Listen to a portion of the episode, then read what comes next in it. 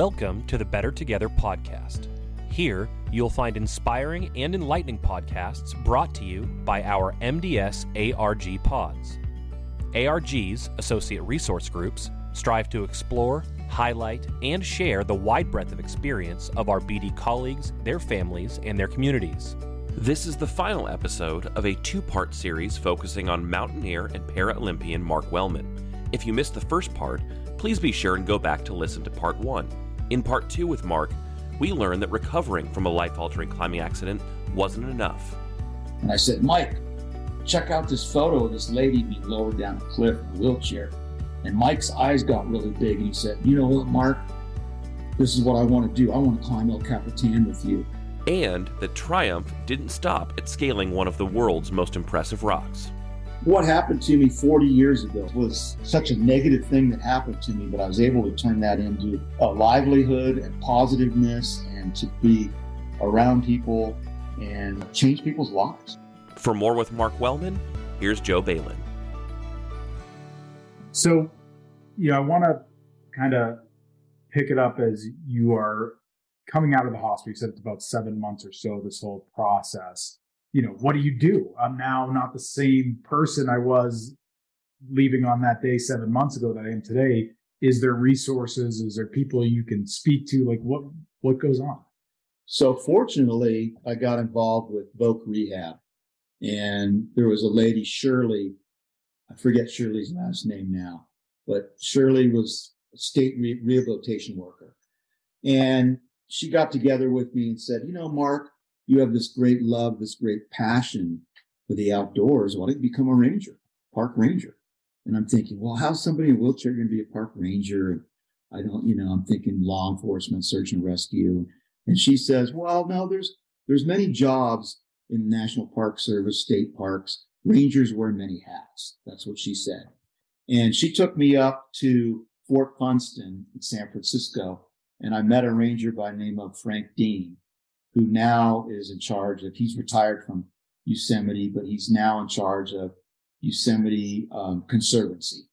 They, it's a nonprofit that fundraises for Yosemite. So I've I've kept in touch with Frank for many many years, and Frank uh, introduced me to another ranger, uh, Jim Milestone, who was working in in the nursery, and I would plant dune grass. They were they were getting rid of uh, plants that were invasive species uh, along the coast, and they wanted to reintroduce natural plants. So I got involved in that. And then he had mentioned that you know you should go back to school, maybe look into like a park management program. And Shirley suggested the same thing. So there was this program at West Valley College in Saratoga, California, and uh, I went to uh, this park management class, and I took things like maintenance, interpretation, uh, all different types of, of park management skills. And we do a backpacking trip. We did some climbing where I didn't actually climb, but I was out there with the, the group and we did an overnight snow trip. And I had this kind of sled device. And the, and this was the days before, um, so you're getting active again, like you're you're out there doing some adventure. Exactly. Yeah. Yeah. little things, you know. And so you end up, I don't want to fast forward too much, but you end up at Yosemite as a park ranger. And and for those who've never been to Yosemite, I mean everyone's heard of you. So Yosemite is one of the most beautiful places in the world. It is. And there are huge um, you know, just beautiful trees and and mountains and, and granite.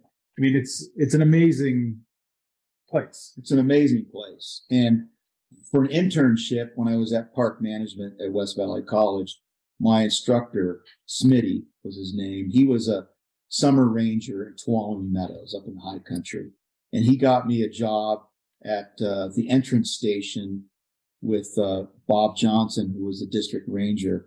And I was at the, the entrance gate to Big Oak Flat, which is the north entrance on Highway 120. And the ranger that was going to hire me goes, I'm not sure, you know, you're going to have to live out at Camp Mather. There's a tent cabin.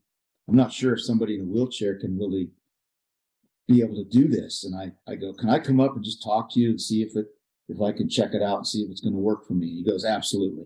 So I drove up, I met with the ranger. You know, I got into the little kiosk. That's that booth at the entrance gate. And there's a step so I, I could kind of get my wheelchair over that step because at that at this point I was getting stronger, and I got into this little booth. But once I got down into this booth, the windowsill was like eye level, and they go, "Oh, that's not going to really work." So a maintenance guy came over and he said, "You know what we could do when you're working your shift? We could place this plywood platform into the booth, and that way, when you're sitting in your wheelchair, you'll be at chest height at the window." So at this point, the ADA Act had not been created. No, we'll, no. Talk, we'll talk about that Yeah. a little bit too. But they were willing to to work with. Right, right, right, right, right. But it wasn't already set up where No. you could see out the window. Now you're having to get. and I had to start a fire to heat up the hot water to take a shower. So I went up there and did that for the summer. And it really wasn't my idea of being a ranger, but it was an entry level position. There I was collecting a $3 entrance fee, sucking in auto fumes all day long. But it was the next summer, you know, I did that for a summer. The next summer, I was finishing school. It was a two year degree. I finished in school and I was uh, down at the Valley Visitor Center with the interpretation, interpreting the natural processes of the park to the public. So there I was in the visitor center doing programs on wildlife bear management, rock climbing. I did a, a little program on rock climbing. And one day I was coming out of my humble abode. I had a little, I was a GS5 ranger. I had a little 500 square foot little cabin and they took $50 out of my paycheck every two weeks for this cabin. And I was wheeling over to the visitor center to open the visitor center. And I had a magazine on my lap. And the magazine was called Sports and Spokes. And there was a woman being lowered down a cliff in a wheelchair. And I ran into my future climbing partner, Mike Corbett. And I said, Mike, check out this photo of this lady being lowered down a cliff in a wheelchair. And Mike's eyes got really big. And he said, You know what, Mark? This is what I want to do. I want to climb El Capitan with you. And Mike's nickname was Mr. El Cap. In 1989, he had climbed El Capitan 42 times, more than anybody Well, else. Well, let's let's world. back up a little bit so people who don't know El Capitan, it was it was put into the spotlight recently with the movie Free Solo, where Alex Honnold scaled El Capitan with no ropes, just climbed up the mountain. the largest unbroken granite cliff in North America. It's over 3,000 feet. Yeah, so that movie really put El Capitan into the spotlight. But 33 years prior, and we'll get to this, you scaled El Capitan with the use of just your hands. And so let's talk about Mike Corbett, you know, your close friend, mentor to you, who you met. He unfortunately passed away this past year, but you met him in Yosemite and he looked at you and said, We can do this. Yeah, I had met Mike several times prior to that. His girlfriend, Gwen, uh, was a nurse at Yosemite uh, Medical Clinic. And I knew Gwen better than I knew Mike at the time. We would lift weights at the gym. And uh, she introduced me to Mike, her boyfriend. And Mike never brought up climbing to me because why would he bring up something that he thought I couldn't do? But when he saw that picture of a woman being lowered down a cliff in a wheelchair on a rappel, and like I said, Mike's eyes got really big and he got excited. And the next evening, I think we were at the Mountain Room Bar. We might have had a beer or two, and we had a little bar napkin and a pen, and we started writing down notes. And we were kind of saying, well, Mike was a big wall climber. At that point, I wasn't a big wall climber. I was a mountaineer. I did some some free climbing, but mainly mountaineering. And I was pretty young at the time when I got hurt. And Mike was uh, about eight years older than me. And Mike had climbed El Capitan back in those days. Like I said, his nickname was Mr. El Cap 42 times. I don't want to say that Mike was getting bored with climbing El Cap, but he wanted to find a different way of challenging himself. And taking a paraplegic up El Cap was going to be a big challenge for him. So we knew we were going to use something called a Jumar. Jumar is to rope ascending devices, kind of what Kleenex is to tissue. So we mounted a pull-up bar on a Jumar, and then we made these rock chaps because I knew I was going to be doing pull-ups up a rope. Mike was going to be doing the lead climbing, so I would belay him as he would have this tremendous rack of climbing equipment. It weighed about 40 to 50 pounds with pitons, camming devices, all the different pieces of gear that you place into cracks as you go up the side of El Capitan. In those days, we used a lot of pitons. Nowadays, most climbers aren't using pitons, but in those days, that's what we, we did. And we had portaledges. A portaledge is like a hammock that has a rigid frame. And we carried 250 pounds of gear, 100 pounds of water, all the equipment to go up El Capitan. And him and I developed this system where we first started jugging or going up a rope using that pull up bar in an oak tree in Yosemite Valley. We could do that. Then we moved over to rock. And when we moved over to rock, we needed to protect my legs because when the rock is low angle, you're dragging your lower extremities against the rock. And when you're dragging, I don't have feeling in my legs. So we needed to protect my legs from the granitic surface, the granite surface of the rock, so I wouldn't end up with sores on my legs. So we came up with this idea of rock chaps. So Mike drove my van down to Fresno. Mike at the time didn't have a vehicle. He took my van down to Fresno, bought some leather, canvas, and used a speedy stitcher. A lot of climbers know how to sew, and Mike started sewing up these rock chaps, and we incorporated the climbing harness into the rock chaps. Then we started climbing on natural rock. And six months, we kind of had this little training. We were doing jam crack, we we're doing Warner's pitch. These little climbs, one pitch climb, like 100 feet, 150 feet in Yosemite Valley. And then finally, we decided after six months that we're going to climb El Capitan. So this is in terms of time frame, just so people are aware, this is seven years after your injury, after your fall, roughly. So you guys devise a plan of attack for El Capitan, how you're going to get up to the top. And again, those out there listening have never seen El Capitan, Google it. It is overwhelming. It's the, you know, that and Half Dome are the two things you see in, in Yosemite. So Wednesday, July 19th, 1989, you guys are going to journey up El Capitan. Right. So who's there? Who's there to send you off? Well, prior prior to climbing El Cap, I'd say about a month before we're going to blast off, Mike contacted Tom Brokaw. He wrote a letter to Tom Brokaw. Tom Brokaw was the the uh, anchor for NBC National News out of New York, and Tom had done some climbing, and Mike basically scratched out a letter in pencil and mailed it to New York. And about a, five or six days after he sent the letter, he got a phone call to the medical clinic. Mike was a janitor at the medical clinic to support his addiction of climbing. And his girlfriend was an RN there at the, at the, at the hospital and the medical clinic. It's not a hospital, medical clinic. And, uh, Tom Brokaw was talking to Mike Corbett on the telephone, and Mike said, "Hey, I've been working on this project. I'm I'm going to climb El Capitan with a with a paraplegic."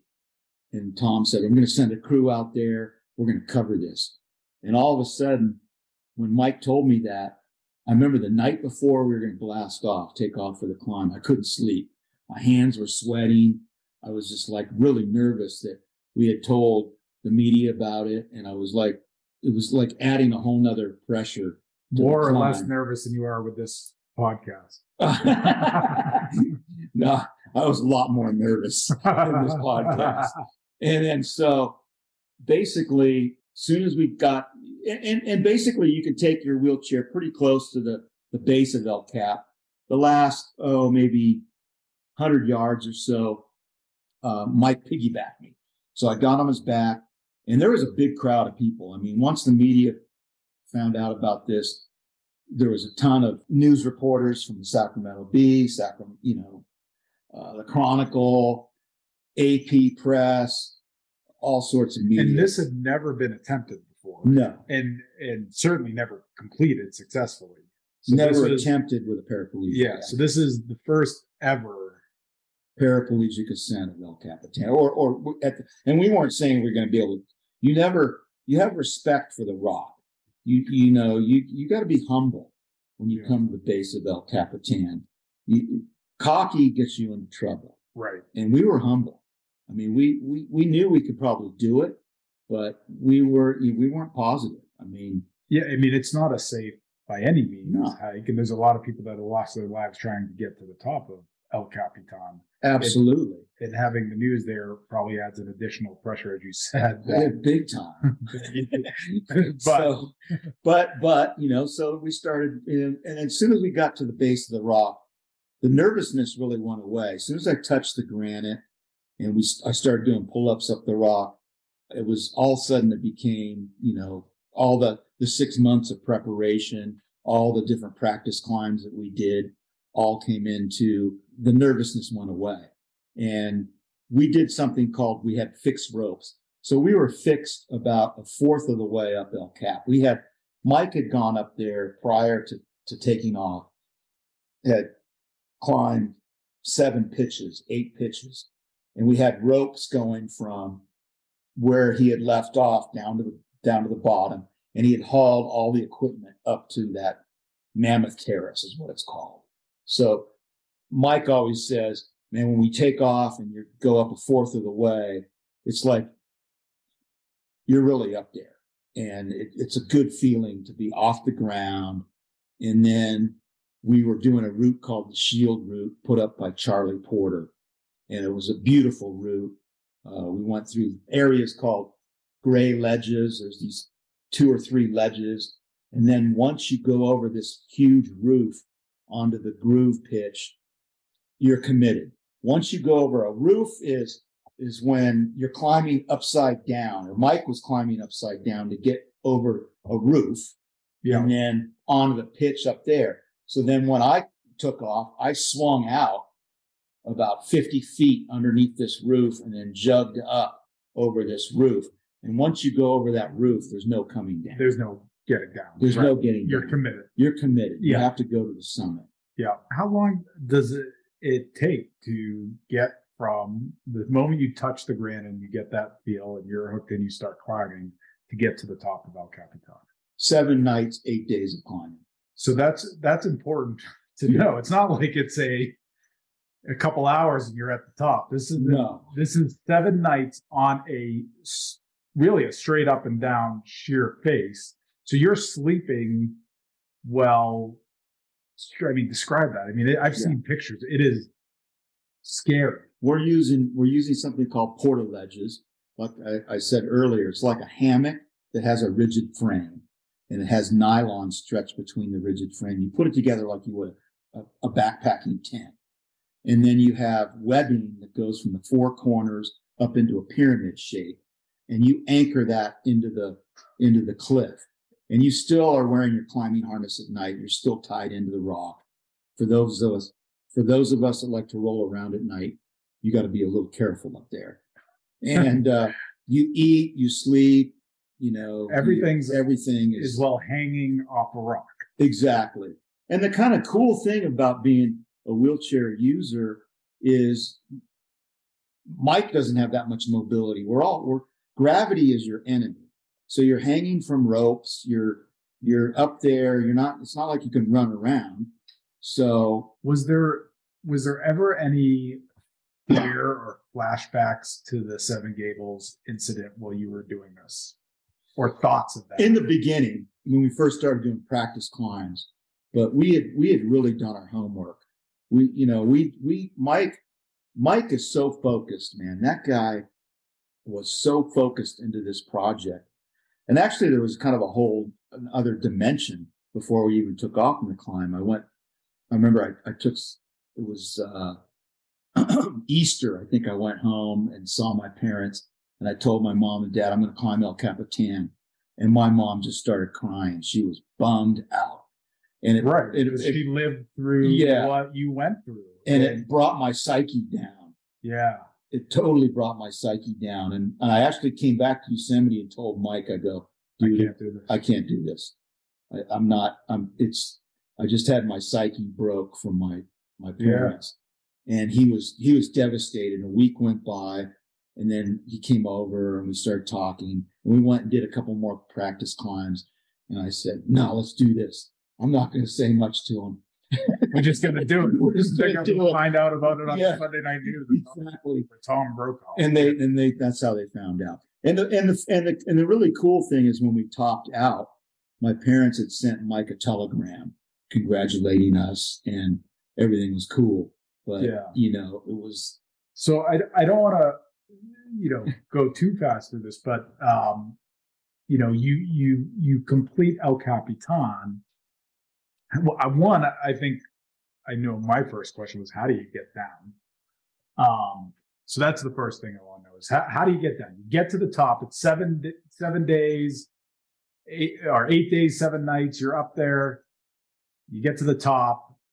I know we talked about it at Seven Gables, you stayed like 20 minutes at the top. How long do you bask in that glory of accomplishing something no one has ever done before? we stayed up there hours there was actually a huge media presence um, this was before digital technology but they had brought up a, a huge satellite dish on a mule and all kinds of media there was over 50 media people up at the summit and we were live to new york Wow. on the NBC nightly news at the top. We topped out, we topped out probably about 11. And then we were live with New York, Tom Brokaw. We were on the Today Show at the Ahwahnee Hotel the next morning. And then, uh, we, we came down, I came down on a mule. So I had a mule, the Park Service had brought, there was rangers up there to manage the media. And cause it was a, it was a circus. I mean, there was a lot of people up there Yeah. and you could hear the the click click clicks of the cameras like i said this was before digital technology and it was it was crazy. And we did we did interviews. A lot of famous pictures came out of there. We were on the front front page of every major newspaper around the whole country. And it also led to you meeting the president. president bush. After we came down i was in my humble abode my little my little 500 square foot little uh, cabin across from the i call it the puzzle palace that's where uh, the national park service headquarters is. Superintendent was there and i heard word from the superintendent that they wanted mike and i to head out to washington d.c with him and we were going to meet up with Ridenour who was secretary of interior. So the three of us went into uh, the Oval Office and spent a half hour with President Bush talking about our National Park Service. He wanted to talk about bone fishing Yeah. in Florida, and we presented him with a, a flag that we actually carried with us because we heard, we knew that if we made it to the summit, there was a possibility we might go see the president. So now you don't make this claim, but uh, the ADA Act passed shortly after your visit with the president. The same year, Was there conversation around? Did, was there any inclination that something like this was in the works that you would have a window you could see out of when you yeah, got to uh, right. Yosemite? Um, it was, yeah. I mean, I remember coming out of the White House and I had to, when we went out, when we left the Oval Office, we went down a hallway and both Mike and I were nervous. I remember Mike, we were sitting in, in the, uh, presidential suite at the, uh, uh, Hilton Hotel and I left my wallet back at the hotel and we get to the gate to come into the, oh, cause they wanted to see everybody's ID. And I just realized, oh, I left my wallet. And they still let us in. So Not anymore. didn't, didn't have my ID, but they let, it was, like I said, it was myself, Mike Corbett, Jack Morehead, Superintendent of Yosemite, and Ridenour, Secretary of the Interior. And the four of us sat in the Oval Office for a half hour. And as prior to going into the Oval Office, there was oil paintings in this hallway with like George Washington crossing the Delaware, you know, and, Yeah. and oil paintings, you know, and just all this crazy momentum, you know, beautiful paintings and artwork. And we got in the Oval Office. But President Bush made us, I mean, he was just made us feel like we're really welcome and very comfortable. very comfortable. And, and after we left him, we went out to talk to the media outside.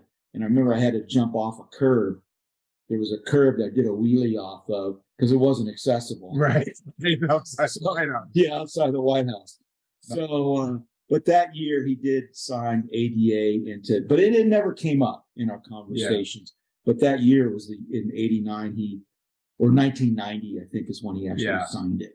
So, um, I mean, it's it's an amazing story, and from where you were lying for 24 hours, thinking you're going to die, not knowing what to expect, in shock, in despair, to going to the hospital, being told you will never walk again, you'll be in a wheelchair, and having thoughts of suicide, and and and ending it all to finding really the the will, the attitude. Like, uh, you know, I I met you a few years ago and always been very positive. You know, one of the things I always asked you when I saw your wheelchair is I noticed you don't have any brakes on your wheelchair. and you told me, I, I like living life dangerously. yes.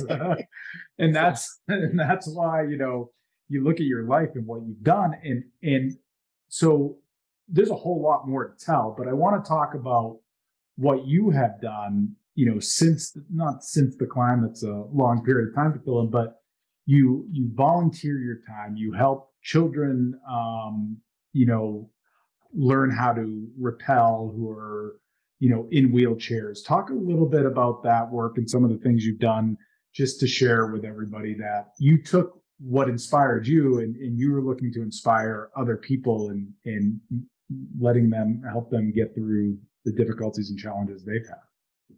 Well, I mean, as they get older, you know, climbing El Capitan is a young man's sport for sure. You know, I was 29 when I did that, and now I'm 62, and I'm really, my wife and I, Carol, we run a business called No Limits, and we have an artificial climbing wall that's mobile. And uh, we take that around to different disabled events, veterans events, people with disabilities. You know, my passion is outdoor adventure sports, and uh, we teach them how to do adaptive climbing. We teach able-bodied people how to to uh, facilitate adaptive climbing. I'm involved in skiing. I teach a little bit of uh, Nordic skiing at our cross country center here. Uh, I do work with uh, organizations called Challenge Athletes Foundation. We're doing a, a clinic here on the 28th of uh, January where I'm going to have 15 disabled people come to the Nordic Center, and I'll have a staff of people that we run, and we'll teach uh, adaptive Nordic sit skiing. I do a lot of alpine skiing. I do some kayaking too. So really, you know, nowadays it's it's more I'm mentoring disabled people that hey, there is life after spinal cord injury, there is life after amputation, there is life after head injury, and I love working with our veterans. Um, those are they're great people. They're motivated. They love doing things in the outdoors. Uh, I do a camp in Yosemite. We've done many camps over the years with the city of Sacramento, where we'll have 15 wheelchair users. Uh, we we always say wheelchair users. You never say like confined to a wheelchair or like we say power chair, not electric chair. Electric chair is something you die in. Right. Power chair takes you from point A to point B. Right. So I mentor these people and, and just show them my passions of of living in the mountains and loving love what I do. And uh, it's just been a, a you know this whole El Cap thing allowed me to leave the Park Service, start this business. I, I was a ranger in Yosemite for eight years. Through the notoriety of climbing El Capitan, I decided that I wanted to have my own business, do motivational speaking, do corporate motivational talks, do some team building, work with disabled athletes. Uh, I started a nonprofit with a guy named Erik Weihenmayer. He's the blind guy that gentleman that climbed uh, Mount Everest blind, uh, the seven summits. I work with another guy named Hugh Herr. Hugh was pinned down on Mount Washington when he was very young. The same year I got hurt, except when I, I was 22, he was 18. He got pinned down on Mount Washington. It's the tallest mountain on the East Coast in an ice storm. He got pinned down for several days, um, lost his legs due to frostbite, gangrene. But Hugh actually became a scientist, went to MIT, became a scientist at MIT, and now does designs, prosthetics, got a, a, a grant from the Department of Defense for millions of dollars. And he has the attitude if you lose a limb, we'll make a, we'll make your limb better than what you lost. Well, and that's the thing, you know, as as we talk and I talk to you is, you know, your story is so inspiring, but you also are so connected with so many inspiring stories. So how can you not have a smile when you, you know, are around the neighborhood or seeing you with the dog and you know, just always very positive. You you you've told me you just have a very u- unique positive outlook on life. And I think for you know not just those who are disabled but anyone who has things that they have to overcome like you overcame quite a bit and, and i guess to end it you know is there a message like you'd like to lead people with in terms of you know how you mentally get are able to overcome these challenges that you face because you went from the worst of the worst to really creating the life you want. Well, I think you have to have you have to be passionate about something. You know, I'm passionate about the outdoors and adventure sports, and that's really brought me to where I am today. And you need to find something that really motivates you, and you know, it could be whatever that is. It could be sports kind of things, or religion, or whatever that is that kind of motivates you. Um, you know, I've been really kind of blessed to be around. I've surrounded myself with really great people. And, you know, Carol, my wife, she's been great over the years of running our business together. And, and I've just been, uh, you know, I, I'm challenged too. I've had some dyslexic problems. and I, I have a, another hidden dis- disability of, of being dyslexic where I, electronics and things are not my thing, to say the least. And, uh, you know, Carol really runs the business. You know, she's behind the scenes. I'm kind of the front man, Right. but there's a lot of, you know, traveling and putting teams together. We'll go out, we work with uh, catheter companies and do set up climbing walls at trade shows for disabled people. And we'll get two or 300 disabled people on a wall in a day Right. severely disabled, you know, people with cerebral palsy and people that were born disabled their whole lives. And, you know, we'll have a, a kid with cerebral palsy up there and Things that they I mean, maybe their parents couldn't think was possible. No. You're able to show them we can do this. exactly, we'll have a kid with cerebral palsy up there with drooling with a big smile on their face and their parents are crying Yeah. because they, they, they're blown away how their kid is participating, get, getting up on a 25 foot wall. And that 25 foot wall is like their El Capitan. Right. right? It's that challenge for them.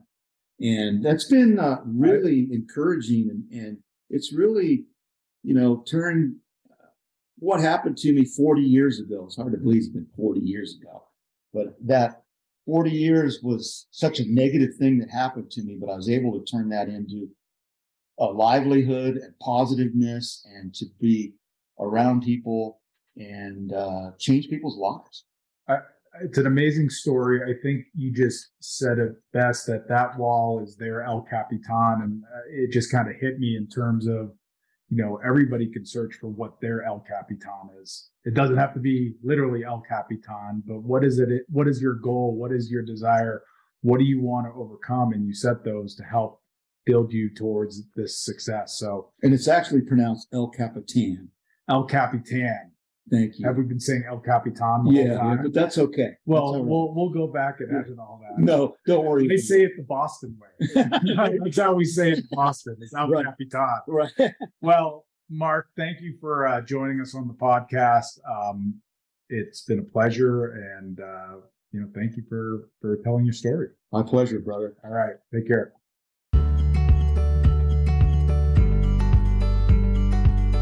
Thank you for listening to this special podcast presented by the Limitless ARG.